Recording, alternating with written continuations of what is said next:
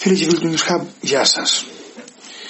Εξετάζοντας τα πρωτοσέλιδα των εφημερίδων που όλα είχαν ένα μαύρο σκηνικό μετά την τραγωδία στα Τέμπη, το μάτι μου έπεσε μια συνέντευξη του καλού φίλου Παναγιώτη Καρκατσούλη από την Καθημερινή, ένα άρθρο μάλλον, που μιλούσε για το τι φταίει και φτάσαμε ως εδώ. Ο κύριος Καρκατσούλης είναι εμπειρογνώμονας στη Δημόσια Διοίκηση, έχει μιλήσει πολλές φορές στο site και σήμερα με αφορμή αυτό το άρθρο ζήτησα να συνομιλήσουμε μαζί για τις αιτίες. Κύριε Καρκατσούλη, καλώς ορίσατε στο Newshub. Ευχαριστώ πολύ, ευχαριστώ για την πρόσκληση κύριε Ταμαγκόλη. Ευχαριστώ. Επειδή βλέπουμε τις τελευταίες ώρες τις οθόνες στα ραδιόφωνα να υπάρχει ένα ping-pong στην ευθύνη για το ποιος φταίει, για το ποιος φταίει ας πούμε και έγινε αυτό, διαβάζοντας το άρθρο σας στην Καθημερινή μου έκανε εντύπωση, γιατί ο τίτλος ήταν αποκλειστικός. Ο τίτλος ήταν «Τι θα πούμε στον κόσμο που έχασε τα παιδιά του». Τελικά κύριε Καρκατσούλη, τι πήγε στραβά? Έφυγε ο σταθμάρχης ή μέσα από αυτό το λάθος, ας πούμε, του άπειρου σταθμάρχη βρέθηκε μια χαραμάδα ως πύλη εισόδου για να ξεχυλήσει η δεξαμενή της κακοδιαχείρισης ενός ολόκληρου συστήματος? Κύριε Δαμαβολίτη, ξέρετε, εμείς έχουμε μια συνήθεια εδώ σε αυτή τη χώρα να μην αναστοχαζόμαστε. Όταν δηλαδή συμβεί ένα κακό, το οποίο αντιλαμβάνομαι ότι είναι τραγικό, και βεβαίως αντιλαμβάνουμε και τη θλίψη και την οργή και όλα τα συναισθήματα τα οποία προκαλεί ένα τέτοιο συμβάν, όμως σπανίως, για να μην πω ποτέ, δεν καθόμαστε μετά το συμβάν να κάτσουμε να ξανασκεφτούμε, να αναστοχαστούμε τι πήγε στραβά. Γιατί το λέω αυτό? Αν παρατηρήσετε τις καταστροφές, εγώ βάζω το δυστύχημα στα Τέμπη στην κατηγορία τη γενική που λέγεται καταστροφές παύλα δημόσια ασφάλεια, και θα σας πω γιατί. Αν παρατηρήσετε τις καταστροφές που έχουν πυκνώσει πολύ λόγω εξωτερικών παραγόντων πολλές από αυτές, θα δείτε ότι αυτές που είναι δύο κατηγοριών είναι αυτές οι λεγόμενες φυσικές καταστροφές και είναι και ανθρωπογενείς. Ανθρωπογενείς είναι αυτή που οφείλεται σε ένα σφάλμα, μια παράληψη ενός ανθρώπου. Θα δείτε οι άλλες οι φυσικές οφείλονται σε φυσικά αίτια, αυτά τα οποία συνηθίζουμε να λέμε εμείς θεομηνίες.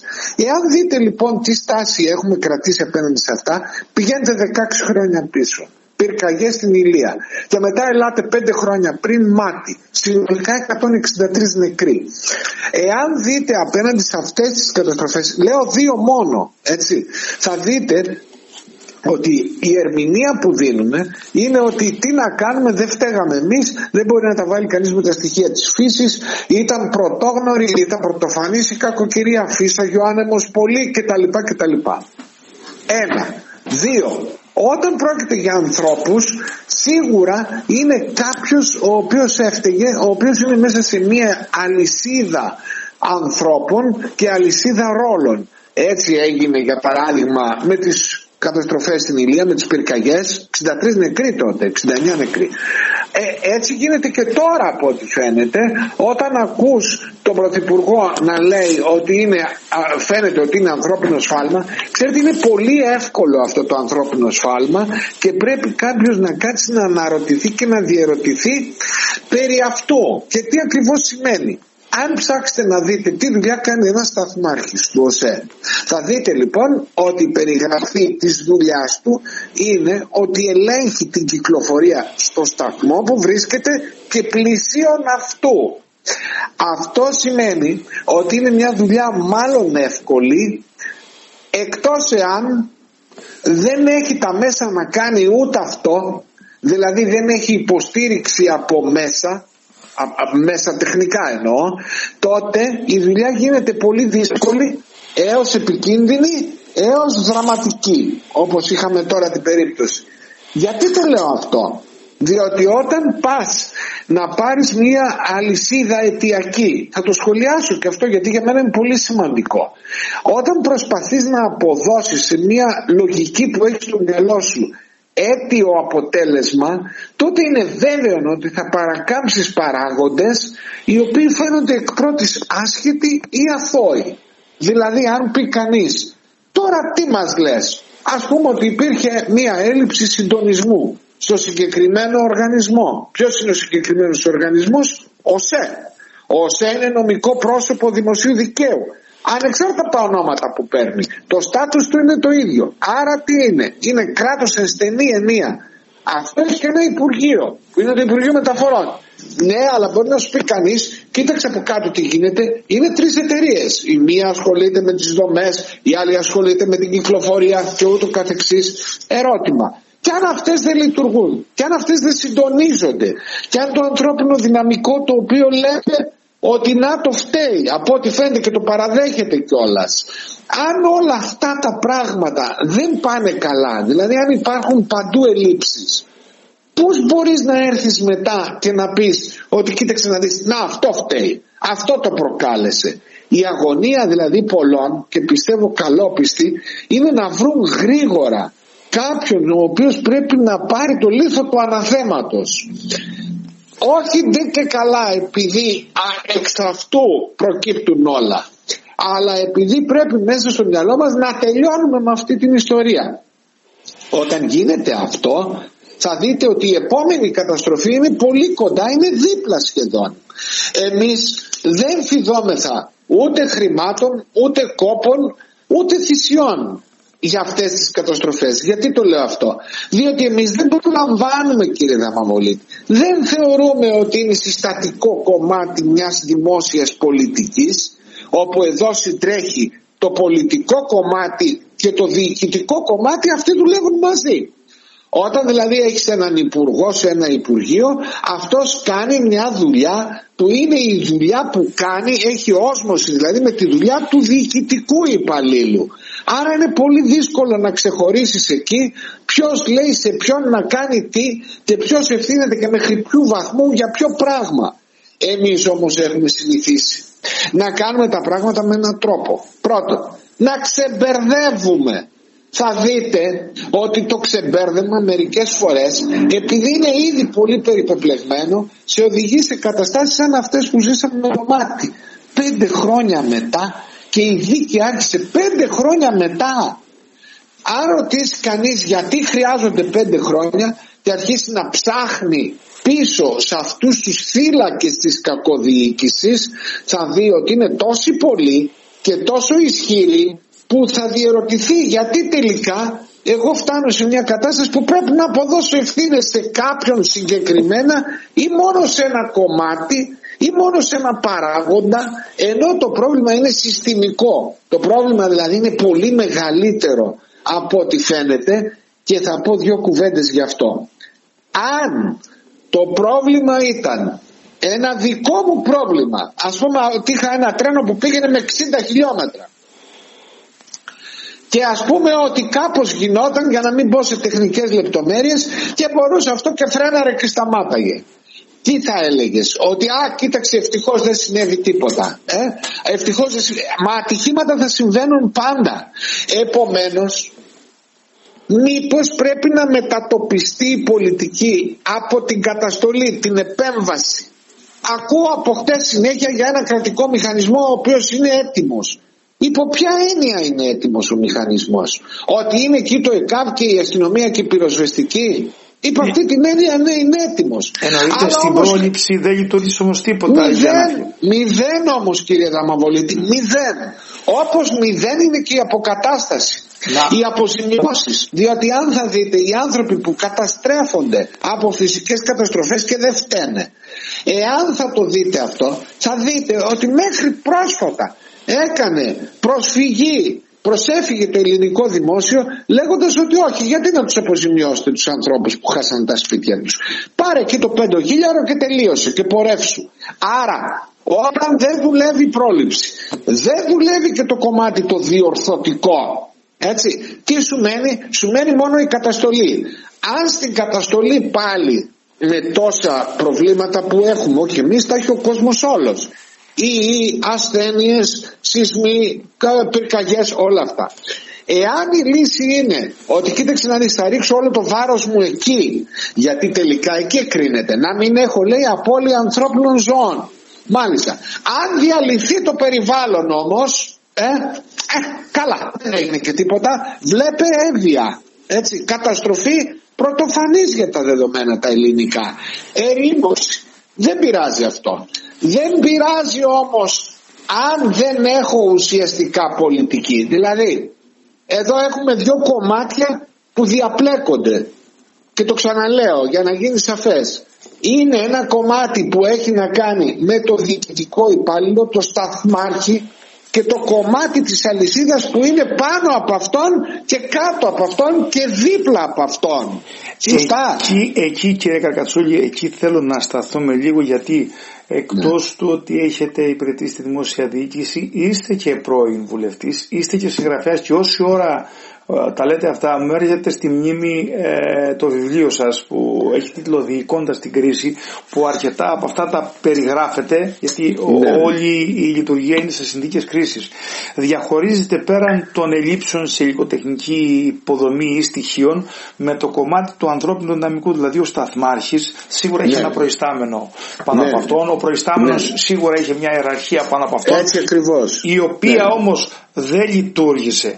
Και επειδή αναφερθήκατε ας πούμε στο ΜΑΤΙ ή στις πυρκαγιές του 2007, εντοπίζετε όλους ιδιαιτέρως στο κείμενό σας και το θέμα της ατιμιορροσίας πολυεπίπεδα όμως, όχι την πληρωνία. Για τις πυρκαγιές ας πούμε του 2007, επειδή έχετε εικόνα, έχουμε συμπέρασμα, τιμωρήθηκε κάποιος?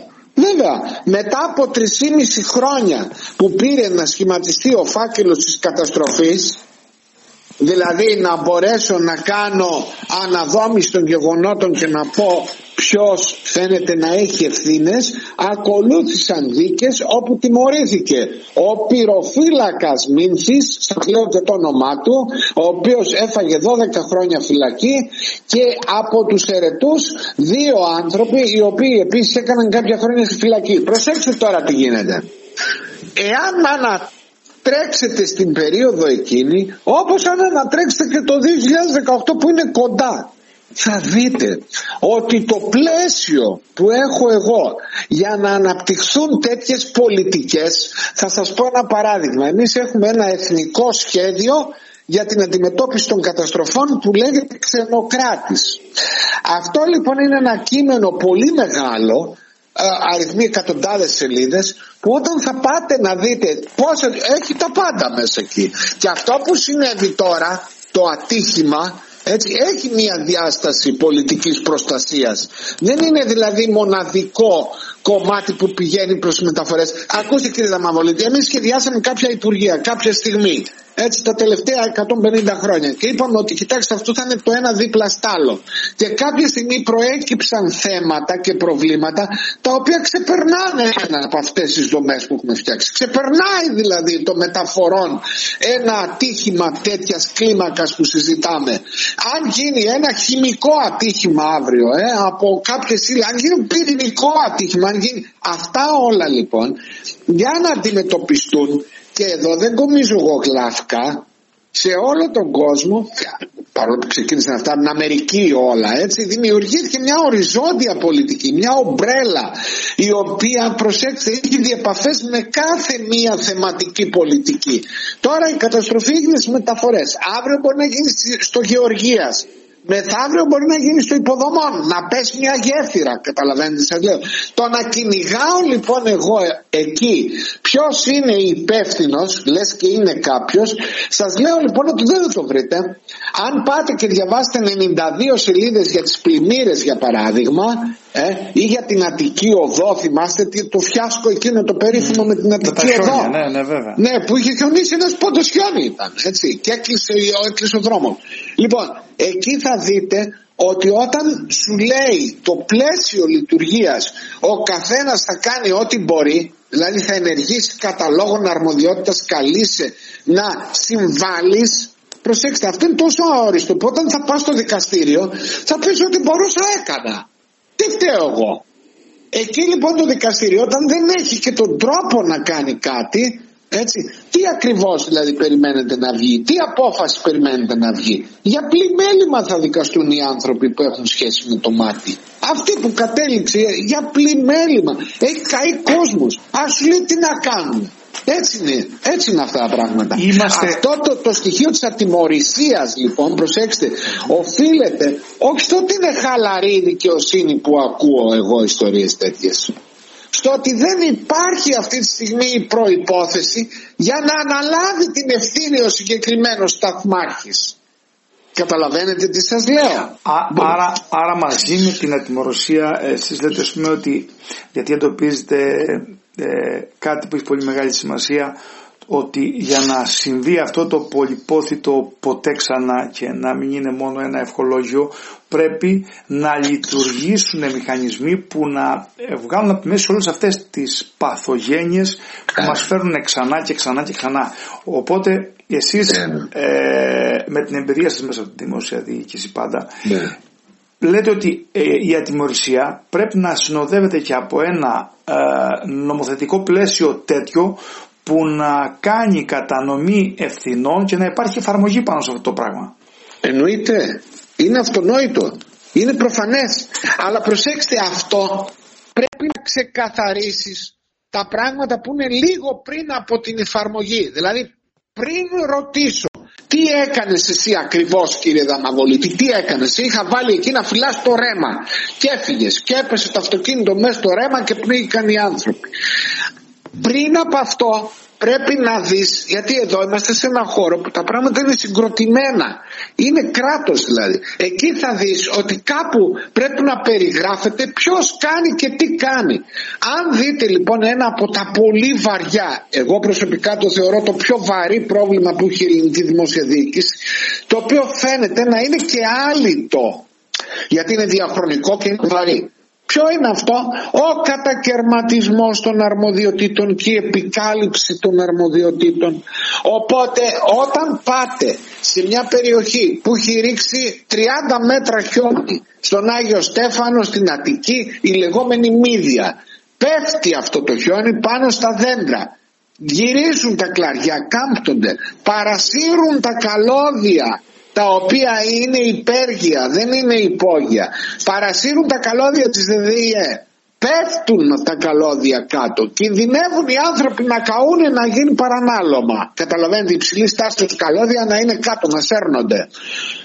Θυμάμαι που πάω και μου κάνει εντύπωση ότι έχει έρθει ο στρατός και βάζει κορδέλες προκειμένου αυτό το τζις που βλέπεις το καλώδιο να κάνει, μην πλησιάσει κανείς και καεί και έχουμε άλλες μετά. Εκεί λοιπόν, όταν αυτή η ιστορία, ξέρετε ποιος λύθηκε, πώς λύθηκε? Δεν λύθηκε. Ποιος έφταιγε λοιπόν γι' αυτό? Ο μεν δήμαρχος έλεγε ότι κοίτα, δεν φταίω εγώ, φταίει ο ΔΔΕ γιατί δικά του τα καλώδια. Ο ΔΔΕ έλεγε εγώ δεν φταίω γιατί αυτή η αρμοδιότητα έχει περάσει στους δήμους, άρα οι δήμαρχοι φταίνε. Ο ένας τα ρίχνε στον άλλον και αυτό το μπαλάκι της ανεμετάθεσης των ευθυνών οφείλεται σε ποιο πράγμα? Στο ότι υπάρχει επικάλυψη αρμοδιοτήτων στη βάση του προβλήματος, δηλαδή εκεί που οριοθετείται ποιος είναι υπεύθυνος για ποιο πράγμα. Όταν λοιπόν αυτό δεν λύνεται το 2023 και εγώ βλέπω ότι ακόμη δεν έχουμε καταφέρει να κάνουμε μια βάση δεδομένων, να δεις ποιες είναι αυτές οι αρμοδιότητες, να δεις ποιος συναντάει ποιον στη διαδρομή. Αυτό, κύριε Καρκατσούλη, να σας διακόψω λίγο σε αυτό, επειδή σε παλαιότερη τοποθέτηση σας το είχατε δείξει και τώρα έτσι το θυμήθηκα. Σε αυτό όλο που λέτε, η πολυνομία που είναι ένα από τα προβλήματα της γραφειοκρατίας στην Ελλάδα, έχει να κάνει? Απίστευτο, είναι απίστευτο. Δηλαδή όταν λέτε πολυνομία στην Ελλάδα δεν εννοούμε ακριβώς το ίδιο πράγμα που θα καταλάβαινε αν λέγατε τώρα τον ίδιο όρο σε ένα Δανό ή σε ένα Γερμανό. Αποκλείεται να καταλάβαινε το μέγεθος του προβλήματος που έχουμε εμείς με αυτό. Γιατί το λέω αυτό? Διότι εμείς έχουμε τέτοιο μέγεθος πολυνομίας και κακονομίας, ενίοτε και στρεψονομίας, το οποίο είναι αδιανόητο για μια άλλη χώρα η οποία έχει τα χαρακτηριστικά τα δικά μας. Κύριε Δαμαβολίτη, μισή νόμοι από αυτούς που ψηφίζουμε εμείς, η Ελληνική Βουλή ψηφίζει 70-80 νόμους στο χρόνο, έτσι, όχι πιο πολλούς. Από αυτούς πάνω από τους μισούς είναι κοινοτικές οδηγίες, είναι κοινοτική ρυθμιστική ύλη. Θα μου πει κάποιος, καλά ρε παιδί μου, και πότε προλαβαίνουμε και κάνουμε όλα αυτά? Εάν δείτε το τι γίνεται με πράγματα τα οποία δεν ασχολείται κανένας, αλλά αυτά είναι η ουσία του προβλήματος. Να δείτε δηλαδή τι σημαίνει τροπολογία στην Ελληνική Βουλή. Να καταθέτω εγώ ένα νομοσχέδιο που έχει 10 άρθρα και να έρχεται μετά τροπολογία, τα οποία δεν τα ζήσατε ούτε εσείς όταν είσαστε εκπρόσωπος του λαού στη Βουλή, κύριε Δαμαβολίτη, ούτε εγώ. Αυτά πράγματα δεν τα άκουσα να δει εγώ. Να έρχεται η τροπολογία, να είναι ο νόμος 10 άρθρα και η τροπολογία 34-35 άρθρα να κατατίθεται, και ξέροντας πώς δουλεύει το κοινοβούλιο, να μην υπάρχει καθόλου χρόνος όχι να το μελετήσετε και να το δείτε, ούτε καν να συνεννοηθούν οι κοινοβουλευτικές ομάδες και να πούνε θα κάνουμε α ή β. Αυτό το πράγμα, το οποίο έχει πάρει ενδυμικά χαρακτηριστικά, γίνεται δηλαδή συνεχώς, έτσι, αυτό το πράγμα σου τορπιλίζει κάθε προσπάθεια διόρθωσης. Τι εννοώ με αυτό? Ας υποθέσουμε ότι αύριο λέμε ότι κοιτάξτε, αυτό το κομμάτι της πολιτικής που αφορά τις μεταφορές και τους σιδηροδρόμους θα το φτιάξουμε, βρε αδερφέ. Δηλαδή δεν θα παίρνουμε σταθμάρχες που θα είναι δευτεροβάθμιες εκπαίδευσης, θα τους εκπαιδεύσουμε εδώ, θα τους εκπαιδεύσουμε εκεί, θα βάλουμε συστήματα ελέγχου, θα το φτιάξουμε. Κάτι θα κάνουμε. Και όντως και μετά το μάτι κάτι κάναμε, αλλά από το κάτι μέχρι αυτό είναι πολύ μεγάλη απόσταση. Ακόμη και αν το κάνετε αυτό, άμα δεν έχετε κλείσει τη στρόφιγγα της πολυνομίας, δηλαδή εκείνος ο οποίος μπορεί να έρθει με μια απλή τροπολογία, αφού το κάνετε όλο αυτό, και να σου στυνάξει στον αέρα. Αν λοιπόν δεν συνειδητοποιηθεί ότι λειτουργούμε μέσα σε ένα δίκτυο αλληλεξαρτώμενων μεταβλητών, δηλαδή αυτός που θέτει τους κανόνες, αυτός που τους εφαρμόζει, αυτός που τους κρίνει αν εφαρμόστηκαν σωστά, και αυτός που καταλογίζει ευθύνες με άλλα λόγια, η δικαιοσύνη, η εκτελεστική εξουσία που περιλαμβάνει την κυβέρνηση και τη δημόσια διοίκηση και η νομοθετική λειτουργία δεν λειτουργούν καλά, κύριε Δαμαβολίτη. Αυτό είναι το πρόβλημα. Υπάρχει σε κάθε ένα κομμάτι από αυτούς υπάρχει θέμα, υπάρχουν βαριές στρεβλώσεις και βαριές παθολογίες που όλα μαζί συμποσούνται σε ένα και μόνο αίτιο. Αυτό που κάνει όλα αυτά τα συστήματα να λειτουργούν με προβληματικό τρόπο είναι ο πελατειασμός. Αυτή είναι η δική μου, το δικό μου συμπέρασμα μετά από πολλά χρόνια δουλειάς, είναι ο πελατειασμός. Είναι ένα είδος, να το πω έτσι, παρασίτου, το οποίο παρασιτεί σε κάθε μία από αυτές τις εξουσίες. Εσείς ως βουλευτής θέλετε να βγάλετε έναν τρόπο να ευνοήσετε τους δικούς σας, έτσι, τους όποιους κάθε φορά δικούς μας. Εγώ ως κράτος θα κάνω τα στραβά μάτια ή θα προσπαθήσω να είμαι καλός με τον προϊστάμενό μου, ο οποίος είναι υπουργός, γενικός γραμματέας. Είναι και πολύ τεράστια η πολιτική πυραμίδα, έτσι, μην φαντάζεστε ότι είναι μικρή, δεν εξαντλείται στο πρόσωπο ενός υπουργού. Και ο άλλος που είναι δικαστής θα προσπαθήσει να βρει έναν τρόπο να ταμπαλώσει για να μην τον κυνηγάει ο προϊστάμενός του επειδή έχει αργήσει, γιατί πρέπει να βρει τα μέσα για να κάνει τη δουλειά του σωστά και τα λοιπά, για το πώς θα προαχθεί, αν θα προαχθεί και ούτως καθεξής. Πολλά από αυτά είναι ανθρώπινα και φυσιολογικά. Αν όμως τα βάλτε όλα μαζί, θα δείτε ότι υπήρχαν παντού οι προϋποθέσεις να σκάσει, να έχετε αυτό το ατύχημα, να έχετε αυτό το δυστύχημα. Υπήρχαν οι προϋποθέσεις και στα τρία κομμάτια που σας λέω του κράτους. Και σε αυτό που παίρνει αποφάσεις, δηλαδή αυτό που νομοθετεί, θα δείτε το θεσμικό πλαίσιο και θα τρομάξετε. Και σε αυτό που εφαρμόζει, αυτό που εφαρμόζει είναι αυτό που συζητάμε, αλλά συζητάμε από όλο αυτό μόνο το κομμάτι ενός ανθρώπου. Και αυτό το οποίο αύριο θα έρθει να απονείμει ευθύνες και να πει φταίς εσύ γι' αυτό, εσύ εκείνο ή το άλλο, είτε πειθαρχικά είτε ποινικά. Όταν όμως από την άλλη μεριά και η κουλτούρα που καλλιεργείται είναι έχουν ποινικές ευθύνες, δηλαδή χτες έγινε το ατύχημα, σήμερα η συζήτηση είναι ποιος έχει ποινικές ευθύνες, και ας υποθέσουμε ότι έχουν ποινικές ευθύνες και λοιπόν θα αλλάξει η κατάσταση, έτσι αλλάζουν αυτά. Χρειάζεται πολύ βαθύτερη μελέτη και ενδοσκόπηση και αναστοχασμός. Χρειάζεται αυτά τα πράγματα.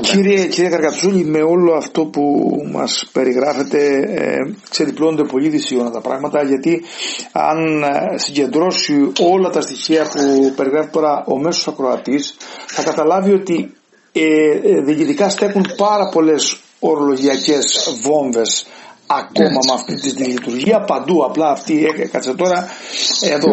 Κλείνοντας, ήθελα να μας πείτε όσο πιο συνοπτικά γίνεται αυτό το μπαλάκι των ευθυνών σε επίπεδο πολιτικό. Θα το δούμε ότι οι προηγούμενοι είχαν την ευθύνη, οι προπροηγούμενοι είχαν την ευθύνη, οι προπροηγούμενοι είχαν την ευθύνη και αυτό διαιωνίζεται.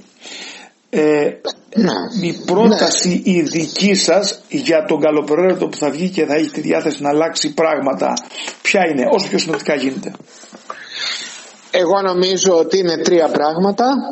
Το ένα πράγμα, δηλαδή τι θα ήθελα να δω εγώ πια ως πολίτης, έτσι, σε σχέση με αυτό το τομέα που συζητάμε. Θα ήθελα να δω ένα ξεκαθάρισμα των αρμοδιοτήτων και των ευθυνών. Όχι το παπλάκι δηλαδή, αυτό, το τη μετάθεση ευθυνών. Αυτό είναι πολύ απλό, θέλει όμως τεράστια βούληση. Θέλει να πας κόντρα σε συμφέροντα κτλ. Αυτό είναι το ένα πράγμα, το ξεκαθάρισμα. Ποιος είναι υπεύθυνος για να κάνει τι, ένα.